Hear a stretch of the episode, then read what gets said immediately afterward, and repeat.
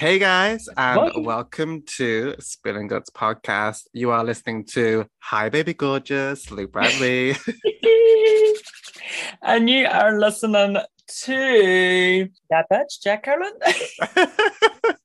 no, I had something good and I can't remember.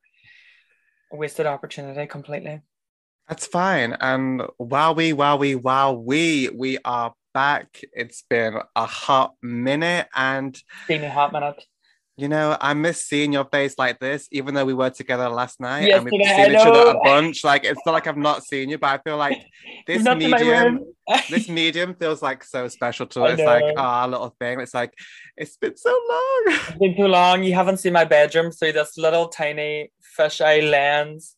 Hey, baby girl. it's so It is long. actually it has actually been ages. I think we did record an episode, but mm, Christmas was just a busy time for us girls.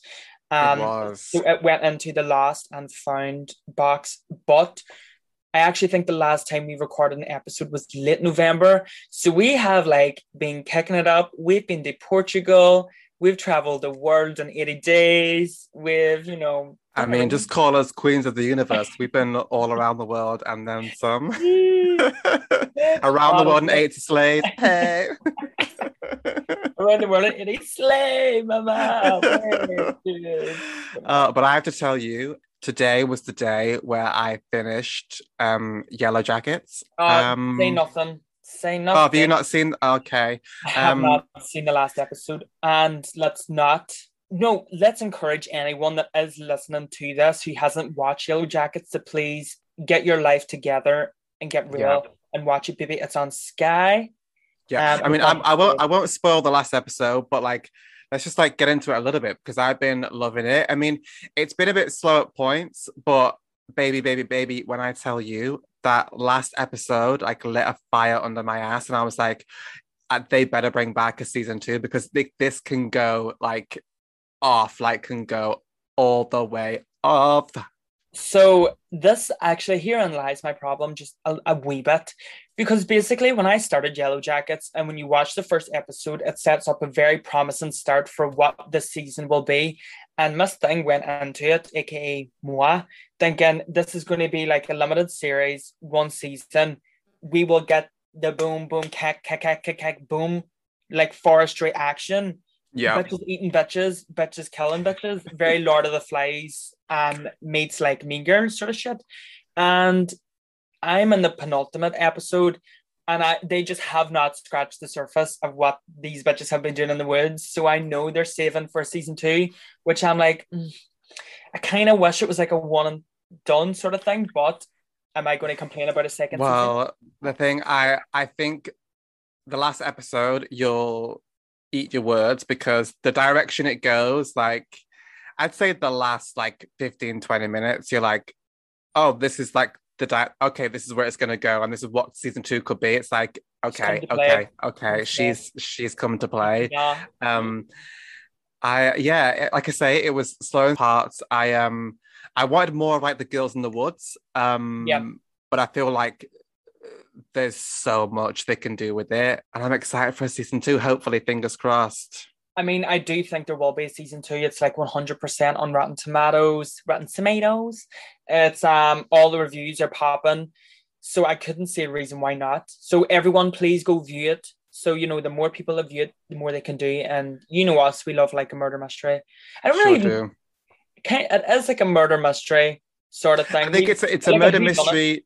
Yeah, it's a murder mystery in the sense of like in the adults, because obviously, if you haven't, anyone hasn't seen it, Yellow Jackets, it's about these group of girls and they're on a soccer team, um, and they go, they, they're in a plane crash and they crash in the middle of the woods on the way to like a, a tournament, and then they end up stranded out there for nine months, and then they do some fucked up shit out there because obviously you have to survive, but like it flicks between present day, some of the girls that have survived. And back to the past, we're in the woods. So we keep seeing like the younger cast, older cast, and but I think both casts are like giving it stats because we have Juliette Lewis, we have Christina Ricci, Mhm. we have um Melanie? Link, uh, Lynskey, and then uh, Tawny Cypress. and they're just like next level. Like they're they're bad bitches. The cast Um, is so juicy. The cast is oh, so good, juicy. young and old. It also has Jasmine Savoy Brown, who will Mhm. be featured in this episode. Miss Thing, Miss Honey, Yeah. who is just as good in that as she is in Scream. And let me tell you, I after seeing Scream the first time, I tweeted saying whilst I was like, whilst currently being obsessed with Yellow Jackets and just watching Scream, um, Jasmine Savoy Brown is currently the moment, and she liked it and replied. Yes, she did. I'm so glad you just soaked up all that little appreciation juices because you deserve it. Uh, yeah, and it's got um Ella Purnell in it, who she was in Army of the Dead. She played like the daughter, you know, um of Dave Oh Batista. my yes, Yes. of course she did. yeah, and she's fierce in uh, Yellow Jackets. She's so good in that. she is Um, so not fierce in Army of the Dead though. Probably one of the worst characters in recent memory, I think, in horror film. what Not the, ne- the the daughter? yeah, yeah, not necessarily her acting or her. Oh, acting just as character wise. The character, one of the worst characters in recent memory. Yeah, maybe. Uh, I have to watch it again to kind of decide that. But um, Mhm. oh, and I also um finished watching uh Chucky. Yes, how did you find it? Um, okay, so it's a real camp old time. It's like it's definitely Yeah. like definitely in the Chucky theme. They, you know, I think they've done the that franchise proud. hmm But there was just something missing for me. I mean, it was great. I really enjoyed it. Uh, it was. It just seemed to like take a left turn into like crazy town, and I was like, I mean, think- it's, I mean, it already like it's already the mayor owning fifty one percent of Crazy Town. So like taking a left crazier town. It's like, I mean, it's is campus tits. It's very extra, and you sort of have to suspend your disbelief or sus- Yeah. suspension of your own belief to enjoy it because it is very silly.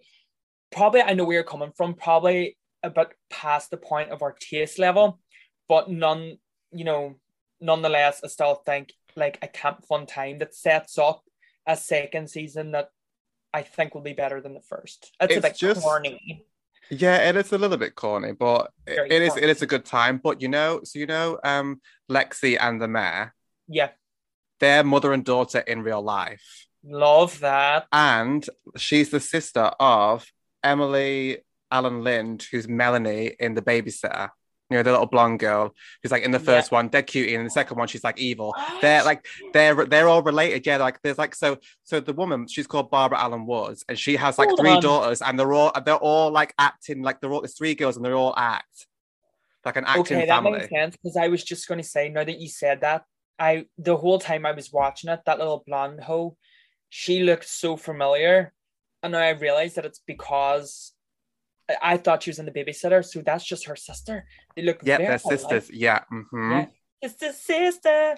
Um, but no, you're right. I think Chucky's a good time. I think the importance of being alive and thriving right now in the 20s, like right now in the 20s, I think could potentially be already kicking off potentially my favorite decade for horror movies because we are getting TV series with icons, new movies with icons, like icon after icon after icon, and they're all I mean, I thought Jennifer Tilly stole the show for me. I thought she was like with- perfect. She was like kitschy and crazy and like, oh, she was doing all the things and she was just she was just perfect and she was just so cute and then oh I love her so much. She is great, and her lesson it out the entire time. Being a big lesbitron, love that for her. well. Yes. Fiona Dourif, like she's one person I feel like is getting shafted because she's such a prominent character in um, the Curse of Chucky, Cult of Chucky.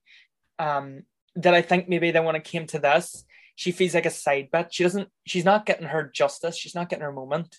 She's just like a crippled girl getting like more and mean, more abused.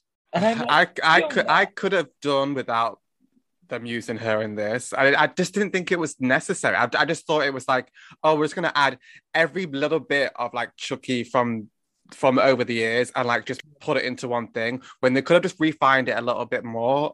I mean, I was half expecting like Glenn slash Glenda to come into it, but then even though they were mentioned, I was expecting them to come in and be like, hey, Season two, baby. I think season two. But you're right, they were cramming a lot of stuff. yeah, They're cramming a lot of stuff into this season, whilst also the stuff that was without like fan service and all the goodies was just really like corny. I just didn't like the main character, you know, up the queers, love the gays. But Yeah. even I was like, oh, I'm watching too little and like kiss, and I just I just find it all strange. But yeah. When they started to kiss, it, it felt it was a little bit awkward, wasn't it? It was like, Yeah. but then again, like. I suppose like it is the first first kisses time. and first crushes are like really old because I know these are like they're not playing like 16 17 18 year olds they're playing like 14 year olds right so they are supposed to be mean, like, I younger. I did love the direction they went. I just think I was like, ooh, because I'm not used to watching. You know, I hate watching awkward things in general. You know, like Yeah. an awkward moments like come down with me and stuff where they'll start like awkward silences and they don't talk. I'm like, fast forward, fast forward. I can't, I can't cope. Um, so I, I very much had that feeling the whole time. But I mean, Chucky's a psychopath, but one thing he's not is homophobic, and we kind of love a bit of a gay icon. Yeah. I mean, yeah, it's uh, you know, they are very. They like I, definitely Chucky is a ally to the LGBTQ plus Oh. IA plus plus whatever community, like all the all the letters to- community. all the letters community, and that's where we have to take Little Miss Thing with that little ginger bob, um, and just bring it right in here and nestle under our armpit as one of our own. Bless. And let him suck on these teats. Suck on this juicy teat of life, bitch. She's the right height, self. Um, Yes. but speaking of absolute horror icons and the Mhm. revival, we thought today would be the perfect time and the perfect episode and comeback for the Spilling Guts host to talk about the brand new revival requel, the 2022 Scream R5 Cream if you're nasty. oh, uh, do you know what? Like, what a time to be alive! What like, a time to be, what a time to be a horror fan right now. Honestly, I know, and you know, we every saw it. Christmas. we saw it again last night. It was my second time, your third My time, because you missed thing. And I was gonna let the fans know that me and Jack nearly um disbanded our friendship and nearly fell out, never to be friends ever again. This podcast is gonna be a thing of the past, burn it to the ground because uh Miss Thing got a press ticket to go and see the movie before anyone else before release and then write review. So half of me was like so angry i could have like you know punched him in the face several times. And the other half was like so hyped and so like supportive. Mhm. so it was like it was a hard time. I was like i don't know how to feel. Honestly, I wouldn't, uh, especially doing this sort of thing and and having the most passion and love ever with Scream with you. This being joined, probably even for you, maybe that bit more so at being, you know, your number one biscuits and gravy. Uh-huh. And it was not a pleasurable experience for me to have to break the news to you that I was invited to watch Scream five days in advance from when it was be shown. And I thought, you know, if I was in his position, oh, I would slash your tires so bad. If he had a car, I would slash his tires so bad. I was the window that you got. Um, and as an amazing experience as it was, I was um I was absolutely sworn to secrecy to say nothing had I signed a contract. yeah And there was a bit that came before the film that was Ghostface being like, hey, you, yeah, you, if you say anything about this movie, I'll gut you like a fish. And yes, it was like a great experience to get to watch it and to look at the trailers and like sort of speak to people and like everyone would say, Oh, don't tell me, don't tell me, but like sort of asking some questions. It was great to know about it. But I will Yeah. say, as a Scream fan, there's a bit of like it was a wee bit like torture because there wasn't a single person in the world that I could discuss what I had watched with, you know, Yeah. and anyone I could didn't want to hear it, and I couldn't discuss it online. So it was like torture to not be able to speak. So I couldn't wait till the Friday. So our gay asses were planked in that seat, and I could like finally talk about it. Oh, what a great Well. I have to say, you when you gave me like a little like synopsis here and there, you gave me like bits and bobs. I asked questions, but nothing like too nothing spoilerific. You did a really good job at like hyping me up and like getting me pumped and ready, Yeah. and like it was yeah, it was good. You um, you genuinely did not need a hype man. Like you were already there, but Oh. anything else was just like tickling your ass cheeks with a feather. Oh, I it was swear. just like, you like that? dude? You like it? It was just all like fucking foreplay for you. Just- Uh, and I was, and when we went to see it last night, I was just as hyped as I was the first time. Like Yeah, I was when I was.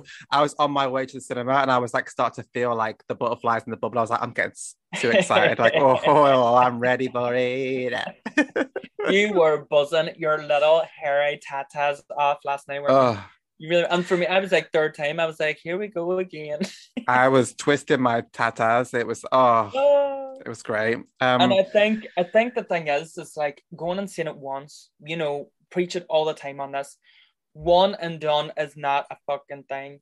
You see it once, it's your hype. You almost, your eyes are darting and dotting everywhere, and you're sort of soaking it up like a sponge, and you sit for days on end. Which I'm sure, when you got home on the walk home, then when you got home, then that night, then when you woke up, Nick, that's all you could think about was Scream because baby, that was it was like all day, every day. Oh, when I was I was trying to go to sleep and I couldn't switch off. I was just thinking about it. Like I was trying, I was closing my eyes. I was like, "Nah, sleepy time," and I just it just kept playing in my head. I was like, "Oh God, I'm getting Oh, typed in bed. Like, stop it."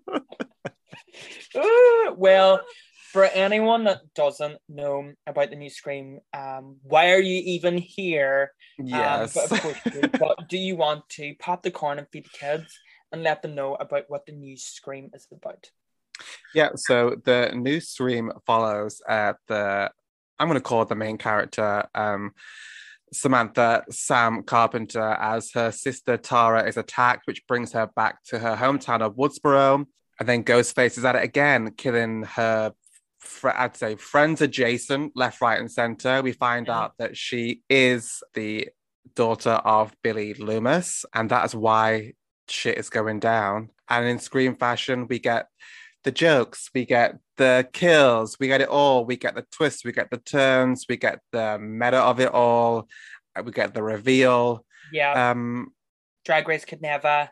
could never Never. reveals on reveals on reveals, and um, you know, that's where we're at. It was just I don't know how else to explain it. That is basically. I mean, to be fair, Scream's plot is always so simple. It's you know, it's a slasher who done it murder mystery. There's no like, there's no complicated, complex plot points. It's very simple, but that's where it wins because it does everything so right because it does Yeah. have a simple story and then has moments like a small and intricate and have things tie in here and there and it, Yeah. they do they do complicate things but the the, the actual storyline as you follow it is very simple Yeah, I think Scream is a very straightforward formula.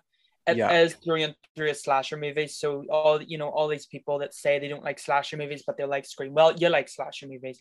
Its formula is of a slasher movie. It's nothing. mm, eat my words. I was going to say it's nothing like original. That's not true. I think where it adds its spice, sugar, and everything nice is it's meta. How many times are you going to say this word, bitch? It's how it completely intertwines. it's facebook Instagram. It is like how it intertwines all the sort of meta context in regards to horror movies. So for this one, I think the apprehension going into it is because I think I read somewhere that it's not as heavy horror led. It's not like as meta as the other ones I read somewhere where they're they're focusing less on, you know, asking what's your favorite scary movie in the questions. But in reality, this one is just as meta, if not more. I, I mean, I would, I would definitely say it, they have more of a running commentary of horror films than I think any of the others. The one, I think this one is very heavily talking about movies the entire time. I think I think it discusses, which I think is clever, and the next step in its evolution is how it comments less on other horror movies and more on Stab. So it's Mhm. commenting on Scream and Scream, which is Yeah. the most clever. It's they're no longer asking questions about the horror genre, they're asking questions about Stab, and it's about Stab. So therefore it's like looking into a mirror when there's a mirror behind you. It's very like you're going through the same sort of trippy moments which happen later on in the movie where you see one person's emulating what's happening on the TV, what's based off of the murders which we're watching. It's very looking through like a, a fun house mirror, which Yeah. this one more so than the rest is very much like that. And I love it. Yeah. No, I get you. So let's start with the opening then. Uh, you know, what are your thoughts on um Jenna Ortega as Tara in the opening scene? So I'll just make it crystal clear. I love her. I think she is great. However, I think out of out of mm, the five Scream movies, I think it is my least favorite opening. But I think Jenna Ortega does like she completely carries the whole scene. And I was Yeah. very surprised at how good she actually was because I just didn't think that she would be able to just carry that energy, that really fresh, really likable, you can like Gen Z teen. And I was Yeah. actually really rooting for her not to die, I suppose, which was like the same effect I guess Drew Barrymore had back in 96, Mama.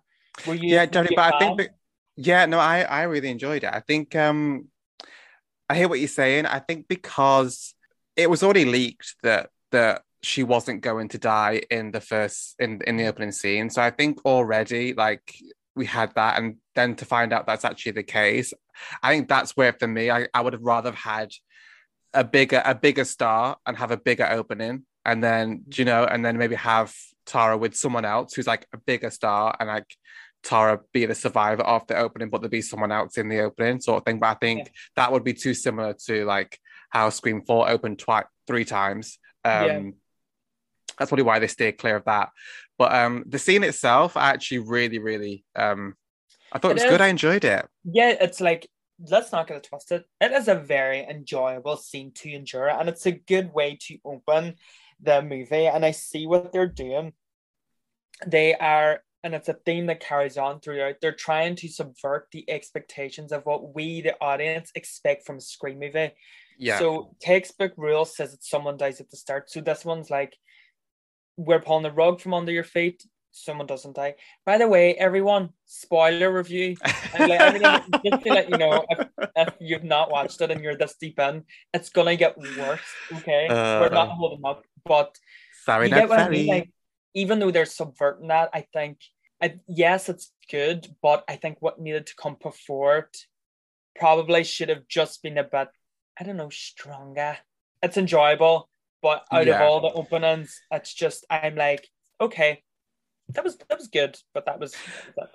Yeah, I will say this. I really enjoy the fact that this ghost face is like stab happy. Like this ghost face is not afraid to like get like three, four, five, six, seven, eight like stabs in. And you know, Tara really gets fucked the fuck up. She gets, gets slashed to start with and then attacked. She's like stabbed another what, like five or six times? She, she gets Leg like broken. Olivia, Oh. she gets the Olivia treatment. She gets the knife through the hand, which is like, okay, this is like such a weird thing to say, but Olivia's scene is one of my favorite moments in Scream 4. And her Oh, yeah. death scene is one of my favorite ever because he fucks her up. And it's when the knife goes through her hand, he pulls it out and just bits her across the room. And I just like, that is class. And Yeah. how they just there's something about a knife going through the palm of your hand, which just looks horrific, and they they play on it further on down with Tara with that wound. And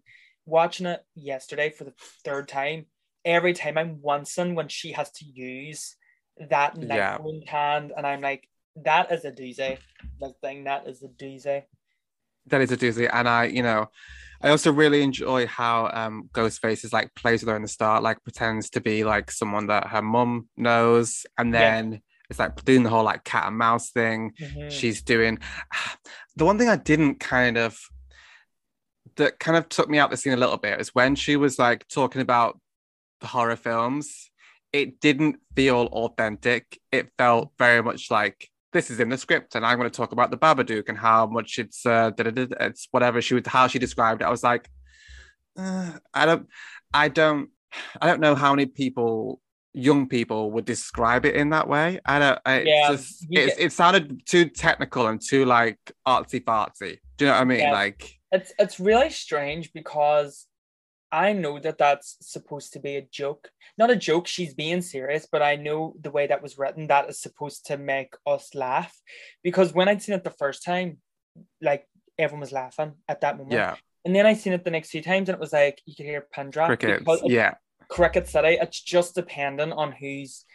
It's supposed to be funny, I think, because she's so young and she's like the Babadook because it's a wonderful exploration in the the grief of motherhood, and it's like you're supposed to be like, oh, give me a break. Yeah. Well, Come on, Gen I- Z. Yeah, like because I genuinely believe, I Gen Z believe that that actually is a lot of the mind frame because it's cool now to be like, oh, I only watch psychological horrors. And can we let's make this clear?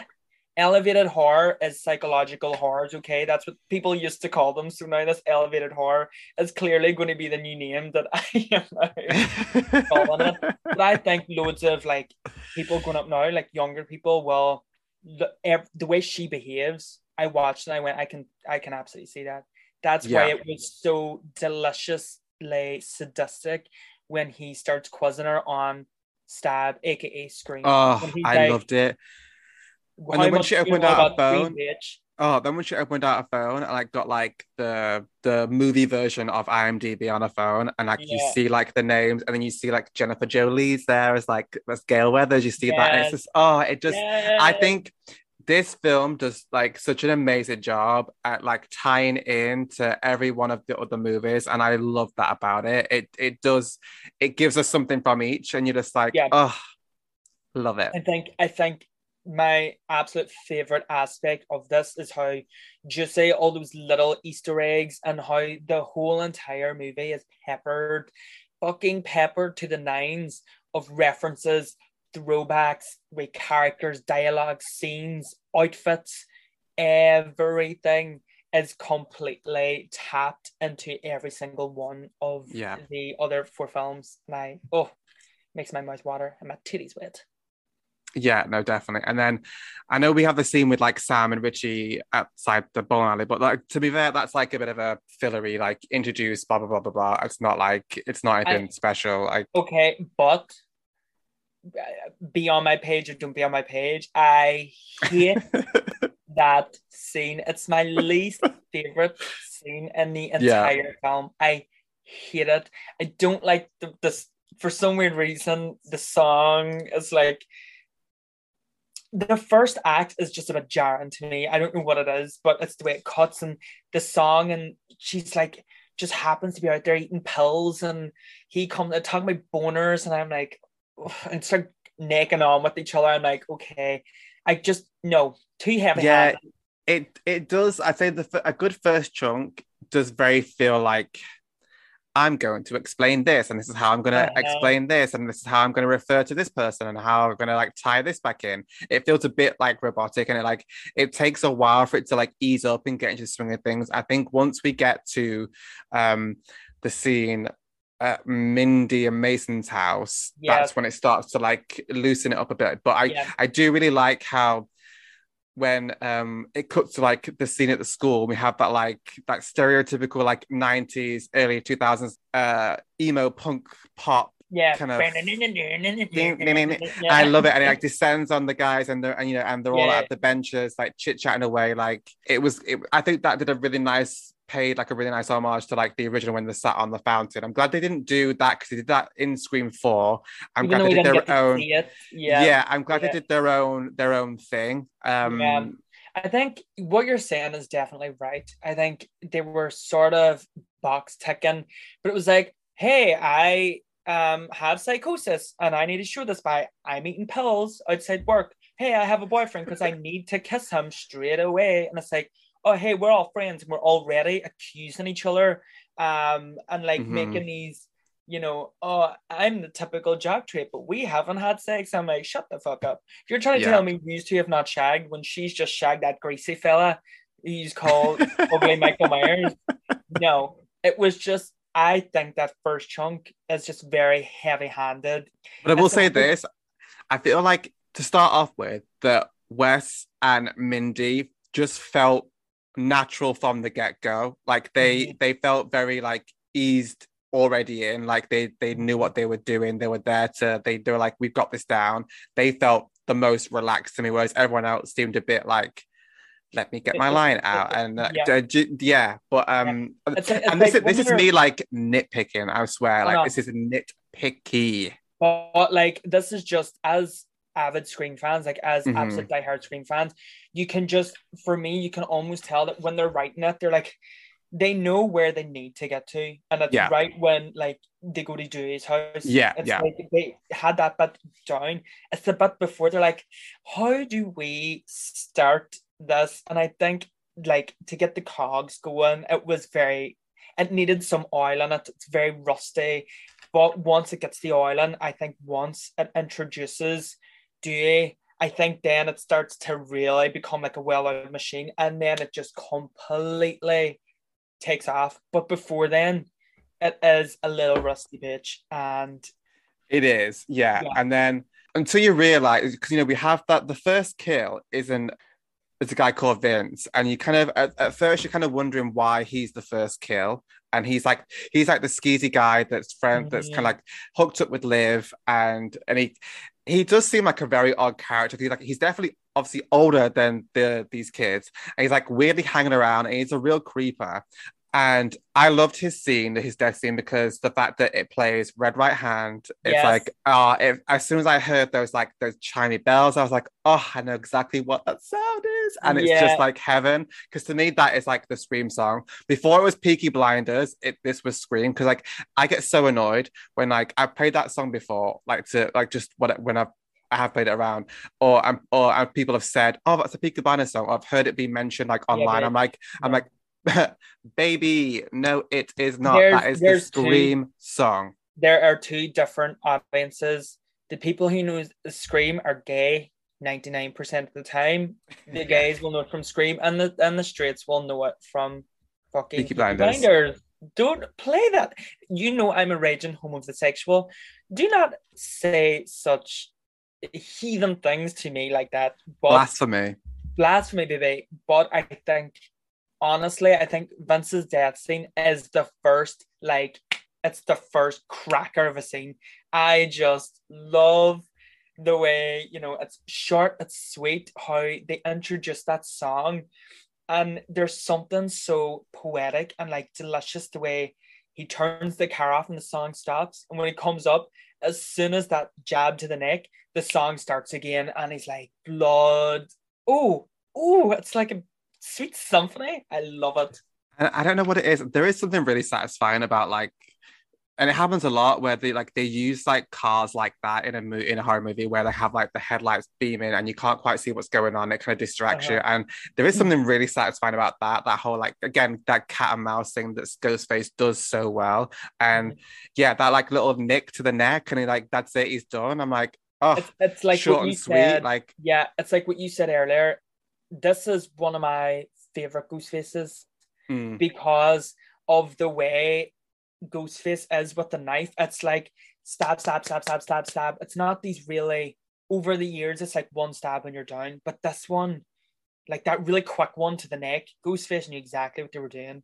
And Yeah. then like it's those deaths where it's like knife after knife, and it's really quick, impactful jabs. And I just think that's so sadistic, and it's like something that's never been done before, and you don't realize it until it happens. You're like, huh, that's not normally Ghostface is a stab and sort of wa- watches you.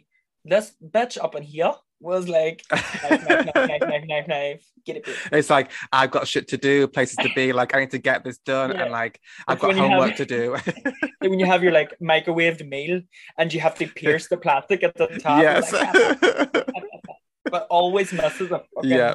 fatal fatal organ somehow. But yeah, no. And I, the when when I first watched it, I was like, I don't actually. Was this just like a throwaway character? Then when we do learn later on that this is he's actually Stu's Stu Macher's nephew. Yep. Um, and that as soon as you hear that, I'm like, oh, that makes total sense. So everything is being tied in, and I do love the fact that like the the family members of like the original cast characters have a like just this huge like role to play in this movie, and it it is so satisfying and so delicious. And of course, this makes total sense because obviously it's a long enough time like past where there's going to be a new generation because it's a small town. Of course, there's going to be characters that are related to the originals. Yeah, yeah. Um, and I love the fact that the direction they went was tying it into that where people that are related. I just wish we got an explanation for love. I know, like, I know that she's Mackenzie, so she's obviously at the start of the first scream. It's like go down to the Mackenzie's house, Yeah. you know, and that's where she obviously finds um Drew Barrymore.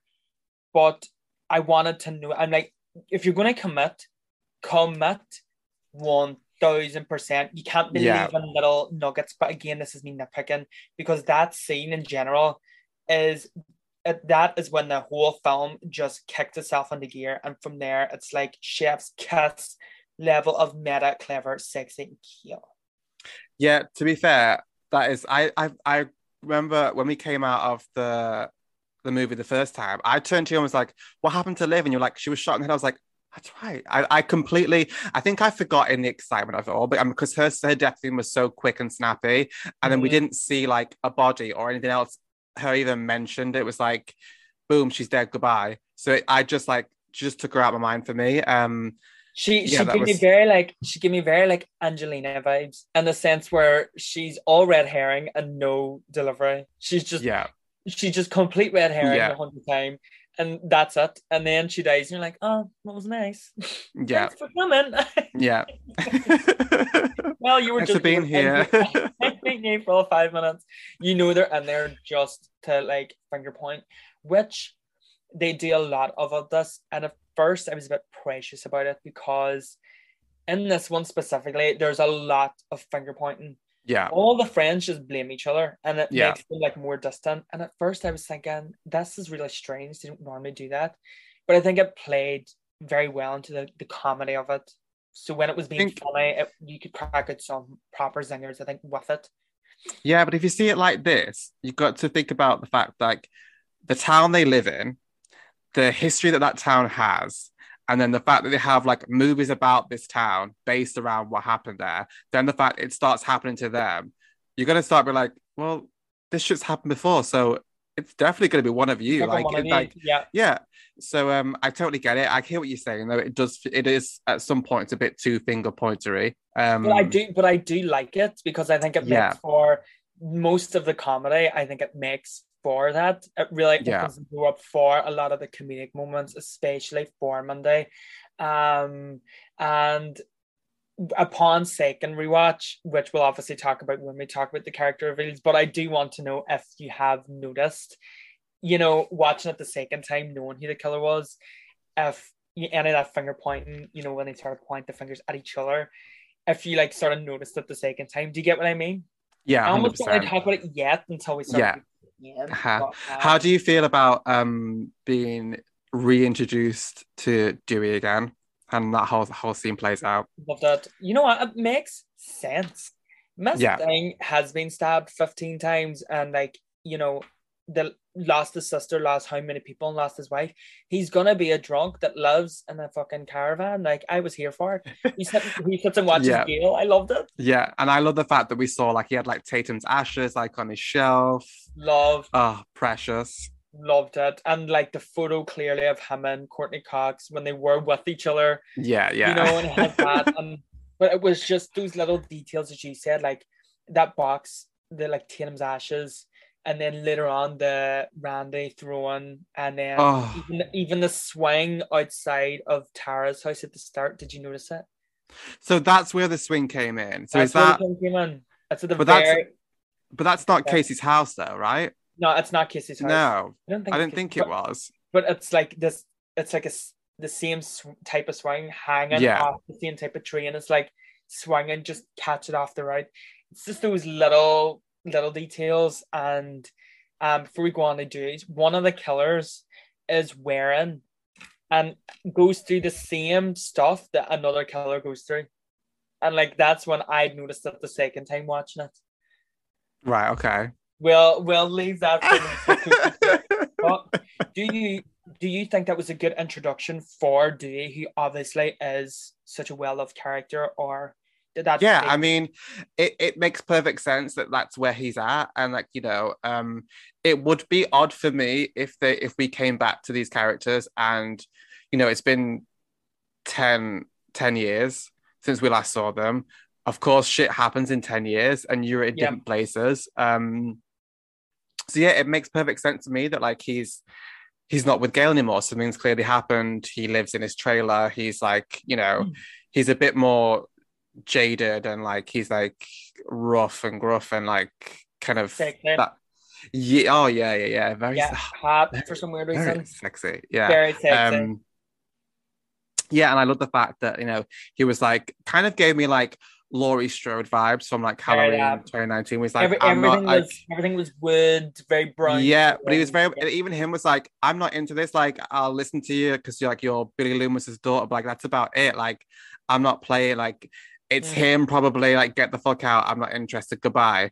And then straight away he's like bring bring hello Sidney like where you at like what's going on and I Oh, obviously we saw that melted. we we saw that in the trailer like her like running with the with the Uh-huh. pram but like I still it was like I saw it for the first time all over again like in Yeah, the yeah, cinema yeah. and like I thought I thought it was great I mean I thought it was a really nice way to you know their back and forth seemed I'm glad that didn't feel forced it did seem natural but then there was some moments where it was a bit like a bit sticky but um I, th- I think the phone call between Dewey and Neve really melted my heart. You mhm. mean Neve? What the? They really melted my heart um, because it was just such a lovely introduction, and we, we got to hear you know, potentially that she's going with um, Detective Kincaid, which, by the way, in an interview, they asked her if that's Detective Kincaid, and uh, Neve Campbell was like, I don't know, why is it? And Melissa was like, Yeah, it marks the name of Detective. So she didn't even know. So oh really yeah, she didn't even know that that was the thing. But I mean, it, it could be it could be fans grasping onto straws. However, it seems too much of a coincidence for it to not be. Radio Silence know what they're doing. Yeah. Everything in this movie has been meticulously placed down to the fucking wardrobe. Everything has been meticulously placed. Them putting one name in there is exactly what the fans need to be. And I just think that whole conversation, and you could really hear suddenly, like, sort of like about to cry. She's getting upset, being like, You look after yourself, okay? And it made me feel sad because we sort of, the trailer sort of hinted at maybe Dewey might not make it. So I thought that was a really sad moment when she says that to him because Yeah. that could be the last time that she speaks to him, which It was was yeah it was. Um, but I what I yeah I, I had to think then for a split second. I like, did they have any more scenes? And they don't.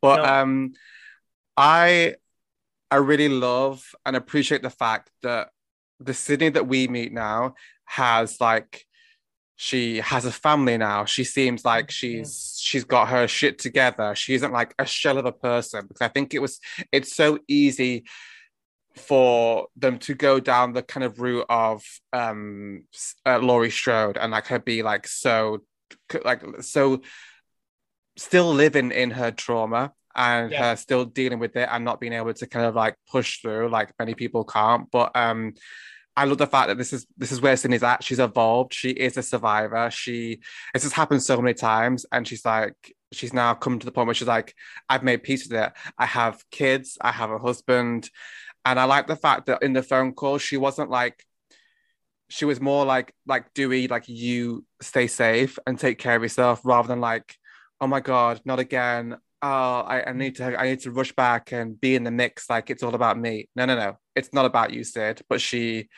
she's more like, no, you need Yeah. to be safe, stay safe, and that's it. She only came back because he died. exactly. And of course she has a gun because she's Sidney fucking Prescott. Oh, And oh. this is one thing that I even when I first came out of watching it, I was my heart hurt a little bit because you spend such a huge chunk of time away from Sidney, Gale, and Dewey. And I do think a lot of the time that's why the first sort of act is shaky boots. Like yeah, seriously shaky boots because they don't know quite how to you know set up these characters but anything they did get right to an extent i think was the legacy characters i think the best way how they were introduced is so seamless Mhm. because you know you half expect them when they're on the phone they sit there and you're like surely this bitch is not going to come back. Long behold she's like "Uh, you don't need to worry about me. I'm not sitting sitting there. It's until there there's a reason and Yeah. so you know Gale's back because of Dewey and then Sidney's back because Dewey dies.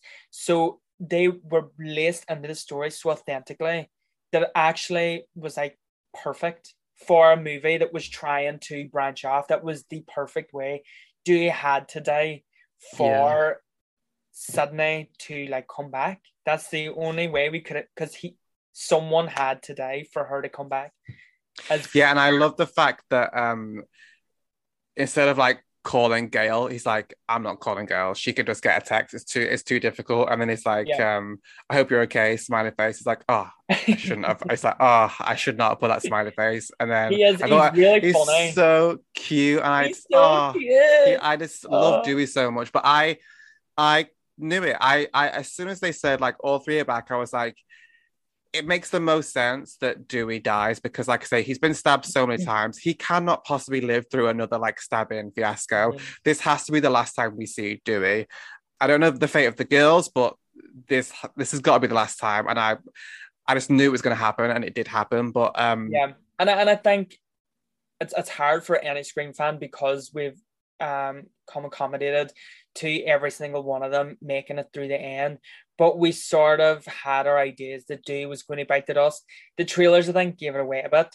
Um mhm. and then you know the directors and stuff were like oh this is just a tip of a very deceiving iceberg. I was like bet shut the hell up. Whoever you hired to do this trailer gave that shit away.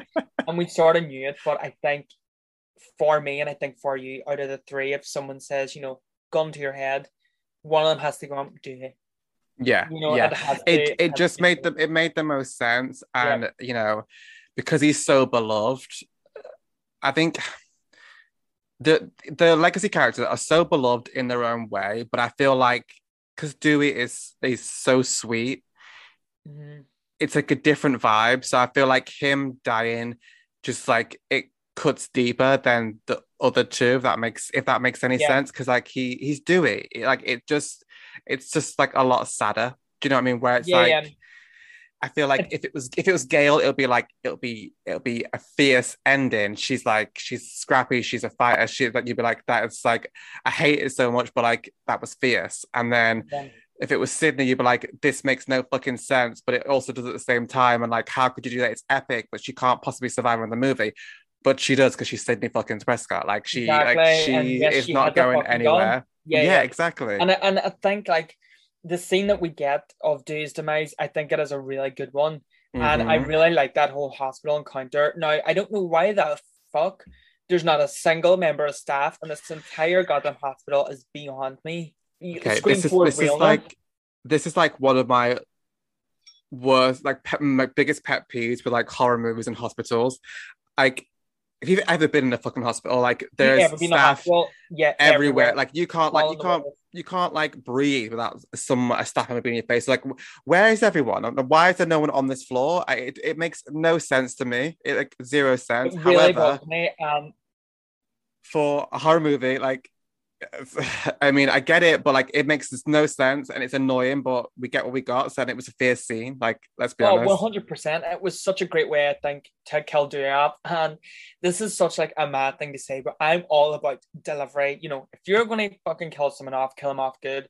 And there's something so cool about the way Ghostface pulls out, stabs him, right? By the way, can we all just say Gale low key killed Dewey? Yes, she did. She low key killed Dewey by calling the fucker. Ghostface gets up, stabs Dewey, then comes behind with another knife.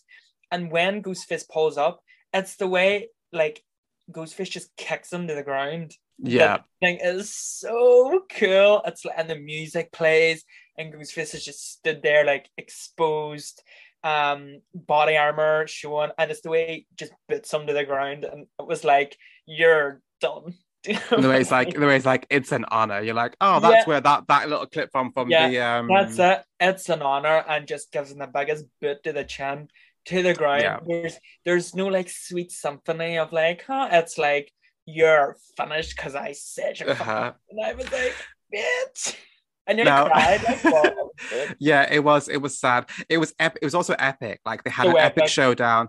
Stab to the gut, stab to the back, pulls them both up and rips them out, and like lets some guts out a little bit. It was like, oh, like of course, like Dewey's not gonna go just to stab. He's been stabbed nine times. It, like one's never is not enough. Like yeah, it has to be something pretty epic and pretty like you know cutthroat and savage That to kill him off, and and that it was. Uh, And it, it was, was it was the perfect. it was the close up of his face as well, eyes open, dead. It was like he's dead. We need to let you know right now that his ass is well and truly grass. yeah. He's gone though. hundred percent. Um, I also want to talk about one of one of my MVPs of the movie, and that is um, Deputy Judy. Deputy Judy. No. I, I mean, I I loved her in Scream Four, and I loved it even more than this. I thought she was back at it again. She, like, I just thought her characterization was just like pitch perfect. perfect. It was just like perfect. And the way she's like bouncy and upbeat and perky, and then you know, But really, she's the- like a bitch as well. Yeah, like oh, such a little she's bitch. just perfect. And I I I I loved her and Wes, like mother daughter, mother daughter, mother son, like duo. I thought they were just really cute and like innocent together. And like Yeah. I love the fact like they both actually really enjoy like each other's company and like to hang out. It's just the two of them. yeah. that whole their whole scene like of them in the house was I loved it. I loved the throwback to the lemon squares was really cute. how, um, how she called them Tiger, even though it's Yeah. like she was obsessed with um Sunny being Tiger Lily. I was like, yeah, I thought it was so cute. And then like in her like when she's like driving the car and he's like, Do you like skin? She's like, No, I like anime animation and um what was it? I, I Um, like and I like animated movies and musicals. yeah, I thought it was, I thought it was so I Her- TD'd. Her Oh, scene, her and Wes. So any scene that she was in, loved her. That little like you know white woman smile where we don't chew teeth, we just like yeah, raise our Yeah. lips, cheeks. Did she does that and she's like, no, why don't you just leave this town alone and leave it to the people who actually care about this town? And I'm like, Yeah. you're such, and the way she walks, and like you're such a bitch, but I fucking love it. And then that scene where with her and Wes is perfect. oh, The, you know the, how he's like objectified, like the shower and Psycho. Only turn the tables, he doesn't die in there. You know, showing his tit and very Yeah. objectified how a woman would be. How like even something as small as like when he's plating up the food, he's very anal about like the way the chop, and you can sort of you have like an insight into their relationship. You can see he's very that kid. You know, the chopsticks have to be like Yeah. And he's definitely like his mother's son. Like yeah, yeah, they're very that, and I just like the really small details that really let us know about the characters. One who Wes, I don't think Wes gets a a lot of airtime before, but and I was surprised by Yeah, his me demise. too. I I thought he was going to be a killer, but then later you realize why he died because it's all a big tribute for Wes, you know. So it was it was pitch perfect that whole you know the whole hex scene pitch perfect i would not even change a thing it was brilliant I mean, I remember when I saw it the first time. I did when she's running to the house and then Ghostface just comes out the bush. I did go. I, that did that did actually really surprise me. I, I Mm. really wasn't expecting that. I was expecting her to at least get to the house. So when she gets like literally stabbed, thrown to the floor, I was like, "Oh no, Judy!" I knew she was gonna die. I just knew it. I, I could feel it in my bones. But, but like, it's Judy. it's Judy. You think like she's she she's Deputy Judy. Um, that I that line is so funny. Oh, I love it so much. Um, but yeah, you just think she's gonna make it because like she's. I don't know. She has that sense about it. She's like she's so good at her job and so good at like protecting people that she's just she's gonna make it. But obviously she doesn't. Um, I will say this: the use of a body double uh, for her scene was not well conceived. yeah Uh, you know, the wigs did not match. Yeah Nor her, did, like- hair was yellow um Yeah, Judy's was like yeah, yeah. They didn't quite. I didn't think they they quite got like the bodies to match. Uh-huh. Um, I uh, agree I, I really noticed how that wasn't yeah, it and especially because like I was surprised. I, I understood like throwing her to the ground. Yeah, you might need a body double, but I thought like the groundwork. Why wasn't she not? Why shouldn't she just do the most? Like the even Yeah. the bits where she was like out. Of, it wasn't like focused on her on her face and her like torso. Um, but again, I, I, thought. I did it- love that death though. Oh, yeah, I loved it so cool. much. But I thought it was really bold of Ghostface to be doing it. But then again, daylight. Ghostface daylight, but broad daylight No. in the middle of the street, like not even So, like. again, why is there no one on the street? Can no one Oh. help this bitch is calling for help? And I'm like, I could see, and the thing is, is he's done that on the street. She's already called the police, and there's a solid three minutes where Yeah. Wes is like coming out of the shower, getting dressed, coming downstairs, looking around. That whole endeavor would have taken him probably a solid 10 minutes. No, the police still aren't there, still no one's noticed.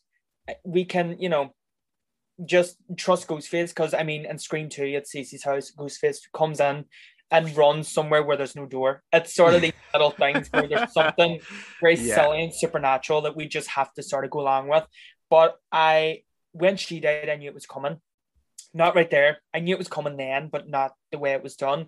Yeah. But I genuinely thought that Wes was going to live. I thought he a little bit longer. I thought he's going to be at least in it a bit longer. So when they had, I did really enjoy his whole like misdirect when he kept like opening Yeah. doors and close them, and it was was and funny. Ghostface wasn't there. And then when he goes to shut the door, um, yeah, I mean him getting that knife to the neck was like, oh, I That could was- I could feel it, and I thought they were going to do like uh, a Halloween, like just rip out his throat. And I, then after the thought, I was like, no, because Scream, it it, it okay apart from a few people it isn't as graphic as it could be Mhm. um because we only get like a brief like second shot of casey like with all the guts spilled out we um and then the next time really it's um olivia right that's like the most like kind of gruesome death out of them all like there's they're not like that they're not th- that Uh, with, with gruesome knife, you're sort of, you know, you're limited.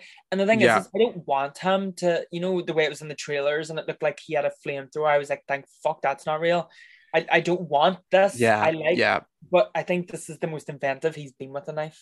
You Oh, know? 100%. He was doing things that I was like, oh, you got some tricks, girl. yeah, that that knife in the neck is definitely one of my favorite moments because we just feel it.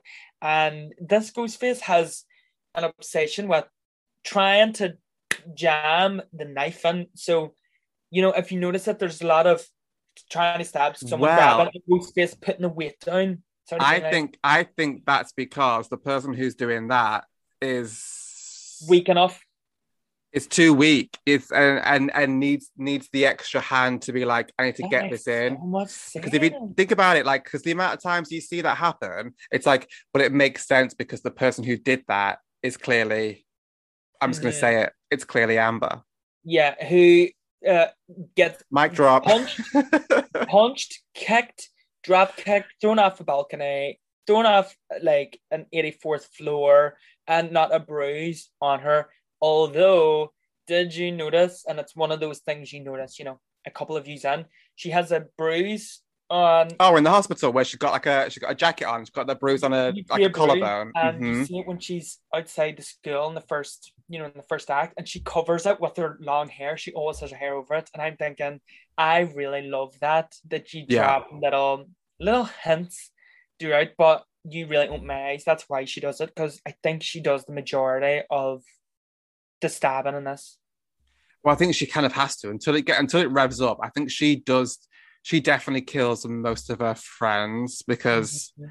it makes the most sense because like she's got more access to them than Richie does. I mean, Yeah. I would, we're just dropping dropping names. Like, sorry guys, they're the killers. Um, uh, we have to. We can't not. I mean, it that it makes the most sense because he obviously he really comes into it. I think towards the end at the house, he's probably he probably does most of them, more of them at the house. Like, um, Mhm. he probably does. Uh, no, I, I'm guessing he does Mason, Mindy. Um, no, so he house? he doesn't he doesn't do Mason. Amber does Mason because he tries to get into the shed and the shed's locked. Yet Ghostface comes out of the shed. That's right, because he they Yeah. drive up. That's that, that's right. They drive yeah, up. because I, yeah, I think yeah, somewhere yeah. where it was like how you know it's Amber is it's the Ghostface that stabs a lot. And the Yeah. one place that it's her, she's like she's the jabber. That there's like a you can you're able to differentiate the sort of different sort of styles. Let's just that say. makes sense. yeah, Um, that does make the, sense. the hint that I wanted to drop, and since we've said the names now, so I'll get it out of my way since we're talking about Easter eggs. If you notice, right, and that's how I think my brain sort of clicked onto it. Richie is gets his arm sliced like Jill and Yeah. wears a blue flannel shirt like Jill. So when I watched it, I I noticed the the slice in the arm, and then he's wearing a blue flannel shirt, and that, I was looking, going, that looks very familiar. And I had just watched Scream Four, and it was the second and and I was like, that's exactly what Jill wears. She wears the same shirt. and it's also what Derek's wearing when it happens to Derek in Scream 2. He's wearing a blue flannel shirt and he gets his arm slashed in the house. It's all like it's Jill. It's Jill comes from Jill- Derek. Like yeah, Uh-huh. d- We love it's it. just a meta on meta on meta. Meta on meta on meta on meta on bread, white bread. Um, So there's a scene that I want to discuss. There's a scene with Dewey and Gale, Mm, and that's the sort of first introduction. It's Gale's main introduction. yeah. How do you feel towards that? Um, did you think it was like well executed or dot dot dot? At first, I was like, ooh, it's a bit, it's a bit like a bit robotic. But I think once like the emotion comes through, it it really it packs the punch. When when Gale starts to tear up, and then when Dewey kind of explains it. But it, I do feel like it's it was It didn't feel was- like Dewey and Gale to me. It, it did it didn't but it also felt like a cop out of how to explain why they're not together and it's a bit like we're going to explain this by them having a conversation when but i also feel like yes it isn't the doing Gale that we're used to from past. However i always i kind of feel like you know they're going to have changed over over all these all these years. They're not going to be the exact same people they were when uh back in 1996 when the, when it first happened they're going to constantly evolve. It's like if you think about i feel like gale softens through each and every movie and by i think this one she's like the softest you ever see her. Um yeah. but but i still think she pack, she you know packs the punch of gale 100% she's not she's not someone to be messed with. However she is a lot softer thanks to dewey. Yeah, I I think when Gale's introduced, I don't like it. When she's chatting to Sam, I don't like yeah that. that's weird it's, it's That's kind of weird she's she's very much like oh my god are you okay like it's like It's very wooden, that ain't gale Uh, exactly. And then when Gale has the conversation with you, I personally am not a fan of it. I don't mind it, but it just it, it doesn't feel authentically Dale and Gooey. Goo- Dale and Gooey. dale and gooey Amazing. Coin that for life. It doesn't feel like them. And I know like things will have changed and all that, but just the way they interact with each other just doesn't feel as authentic as Mm. perhaps if Kevin Williamson would have wrote it. And I mean, at the end of the day, when fans like us are watching that sort of thing, these are the sort of things that we're naturally going to pick up, and no one's ever going to be able to emulate that perfectly, quite like Kevin Williamson and Wes Craven. So I sort of have to give him kudos for even doing it. And you're right, Gale is a lot softer, but she was just missing that like pizzazz. And their relationship oh, always had a bit of fire in there. There was always a bit of Yeah. feistiness when they were talking, and it was just a bit more watered down than perhaps I would have liked it. But I still liked the encounter they had. I just wish because we're used to them having quite like a quite like a fun back and forth. Even when they're arguing, it's fun for us to watch. You Yeah. know, and everyone, it's like that's and with this one, it wasn't. It was very like somber. But as you said, you know, they're divorced. It's hardly going to be a fun, happy occasion.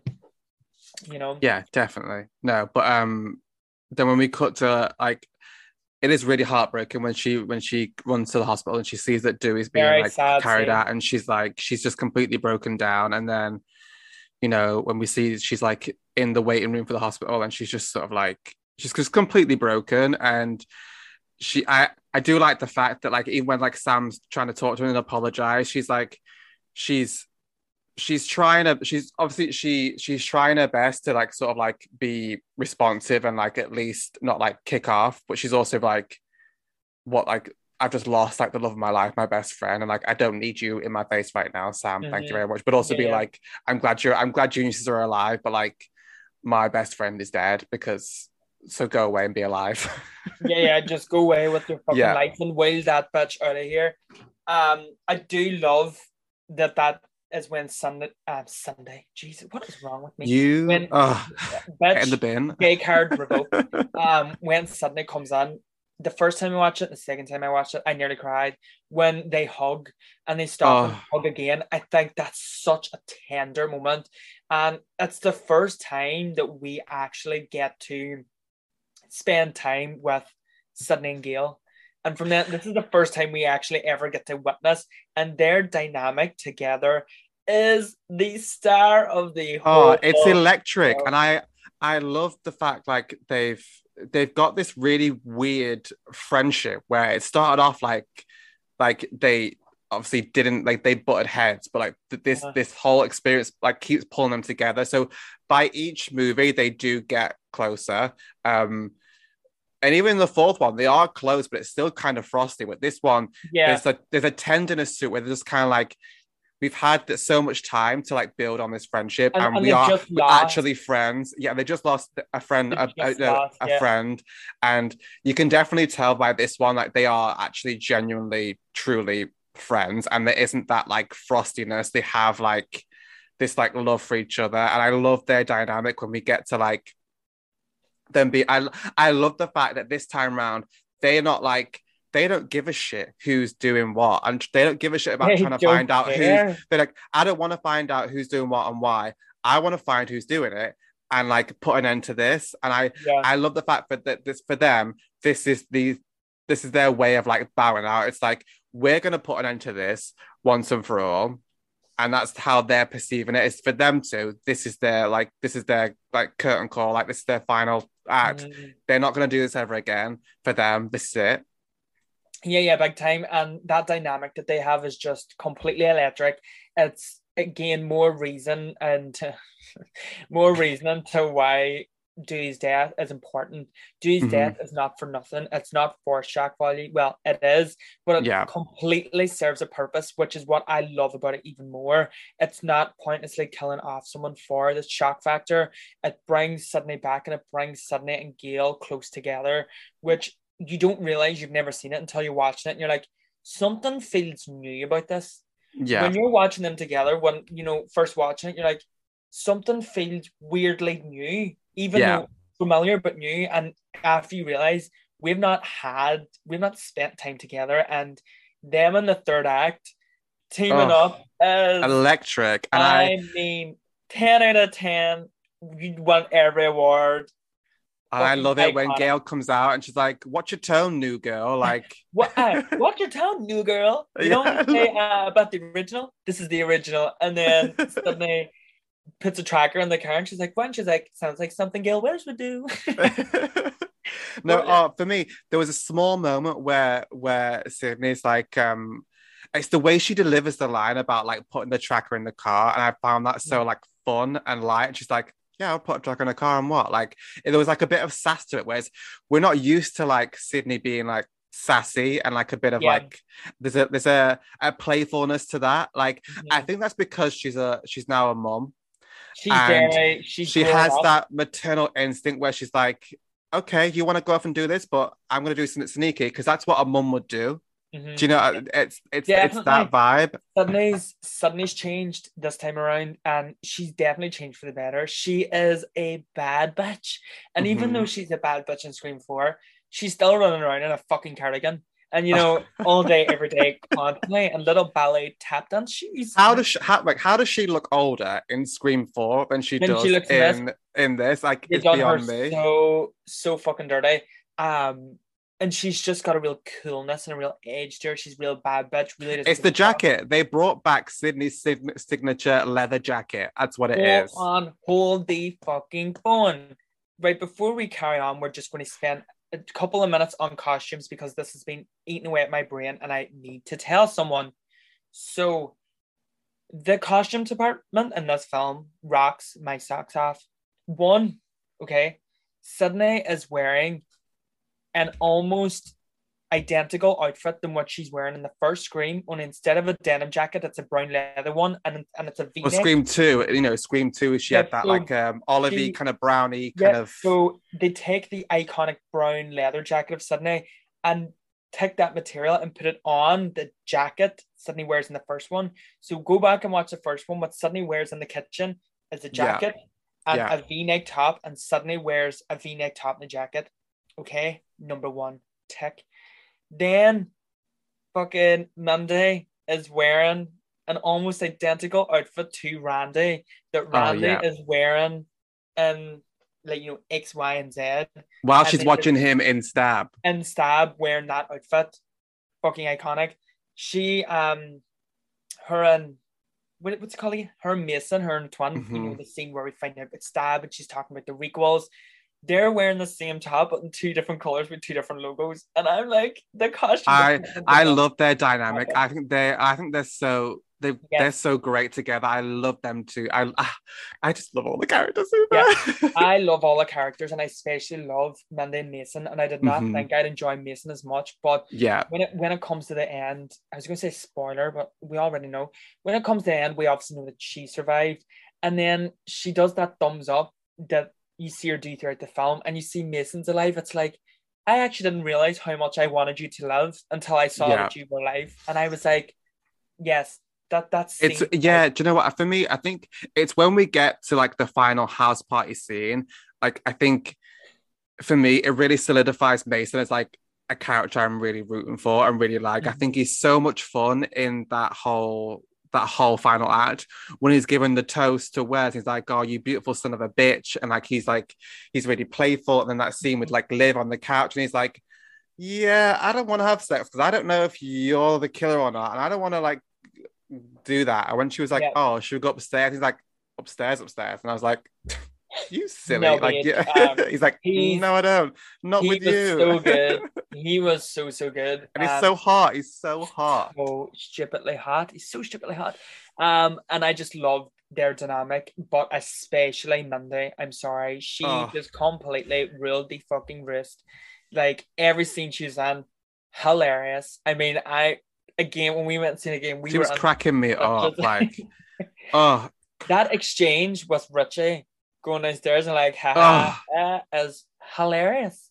It's so it's like funny. next level. I I even love the fact that um her scene with Amber in the basement. Um, and I think I think I always I knew I kind of I got the sense straight away, like from the jump, that that Amber was going to be a killer because Yeah, like at, at, well, at first I thought it was like because she was I thought she was going to be like in love with Tara like that was going to be the did reveal like she because like it, I was giving a very like I'm so possessive over you kind of vibe um but then it kind of at the end it made sense like it felt like she was trying to play the role of like protect overprotective friend to like throw out like she's not she can't possibly be the killer because I'm so I so want Tara to like Yeah, and then and we be have okay. with like her and Richie don't mind. They're like, oh, Yeah. Netflix, and he's like, well, where were you when both of them? yeah up?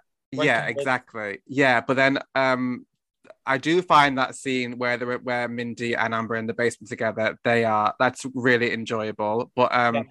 it isn't up until it's revealed that amber is the killer that i actually enjoy. Throughout the whole film i, I She is can't stand her. like I- I, yeah it's so annoying. And then I as will soon as go she as far as has that I switch yeah. yeah me too. But as soon as she switches that like like i'm the killer switch like she's so much fun and like she's funny. Um it's the moment where she's talking about like um living in that town and how she just uh, what of course she knows that you're going to be like billy's daughter. Like i Uh-huh. found that really funny. I just thought she was like just just like she just turned it out. It was like when I was watching it, I was like, I hate the way this bitch speaks. I hate the way this bitch goes on. I hate her attitude. I just hate everything about her. She's so one note. She bores the tits off me. Get her off my screen. No. And then when she does flip, which I didn't think, I mean, I don't think the reveals were very surprising at all. But when that happened, she completely switched. And I was like, oh my God, you're actually a brilliant actress. I completely see now what you're doing. You're not she wasn't playing it as if someone is only going to watch this film once. They play it layered about like when um Jill Roberts, so Emma Roberts is under the bed and Scream 4 and Ghostface walks past. She deliberately doesn't look scared because she's not, but you don't notice that until after, and you're Yeah. like, that's why she doesn't look scared. So it was very, it was giving me that. It was like, that's why you were like so dry, so born because you're, it's all about act. You're actually cuckoo cuckoo for Coco Yeah. Yeah, hundred percent. Yeah, I know. hundred percent. And I think my like I just love that whole final act and back in Stu Macher's house. It's great. But um It I will say this. fun. there it, it feels like that house It's smaller than it was than it was like i i remember it being like grander Bigger. and bigger like i feel like in the original they they must have filmed a lot more actually inside that did, house yeah. They all it was all done in the house because this feels more like a sex out i almost felt like the way the stairs were laid out wasn't the same as it was in the So in the first one, Original. I'm sure the stairs went up and then they turned and then they split off in two. yeah These yes they did yeah there was up. There was definitely a split because like Cassini like ran up some stairs and down some stairs and there was there was And two like made sure- banisters yeah. yeah. and there's definitely like a stairs up and there's like a way of it's it was a really strange way but this felt like a like a set it didn't feel So, like The the first one was all completely done in the house, and that's why you can Yeah. stay in the house because they, they completely done it there and you, you can feel its scale. This one it really does feel like a set. It, it really, really does. Everything feels smaller. We don't really see the house. Like I kind of wanted like for example, that's not the same garage. And you can you can you try and trick me till the cows come home. The real garage, Tatum opens the door and it's two steps. She comes down two itty bitty steps and she's in the garage. And this one, Yes. has coming from the fucking ceiling. all the way okay so big right okay uh, so when I first watched this I was like are they trying to do some like trickery witchery buffoonery and trying to tell me that that is supposed to be the same? No no no no no. It's not. It's the basement, and the other was the garage. it's the basement and the other one's the garage. And it's should have had because- a in the garage. and it's it, yeah so do i but i feel like they did a good job at like kind of making it look because i tried to the second time i watched it i tried to look out for the signs. Obviously the stairs is a dead giveaway. They have the fridge there fine but like it's so small and that other space is large. Like they can't they like it's they're not trying to do that same thing. I think they're trying to make it mm-hmm. look as if it's like that.